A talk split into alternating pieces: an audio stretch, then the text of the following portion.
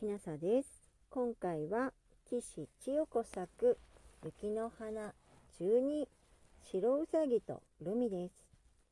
白うさぎとルミ。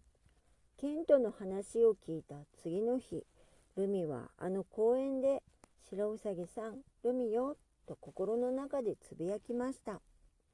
すると雪の花の腹でルミは白うさぎさんと並んで座っているのでした。ルミちゃん、ありがとう。ケント君が僕のことを思ってくれているのが分かって、僕はそれだけで幸せさ。白うさぎさんはポロッと涙を流し、その粒が落ちた雪の花は虹色に輝き、良い香りがしました。待って、白うさぎさん、私に考えがあるわ。ぴょんたくん、ケントくんのところに帰りましょう。白うさぎさんは大きい目をパチクリ、雪の花たちは一斉に揺れて美しい鉄筋の音を奏でました。それはね、こうするの。ルミは作戦を白うさぎさんに教えました。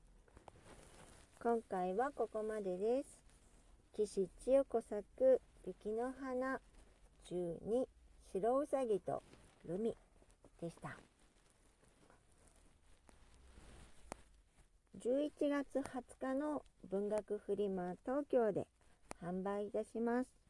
絵本の形になっていますので、もしご都合の合う方は、立ち読みだけでも構いませんので、見にいらっしゃってください。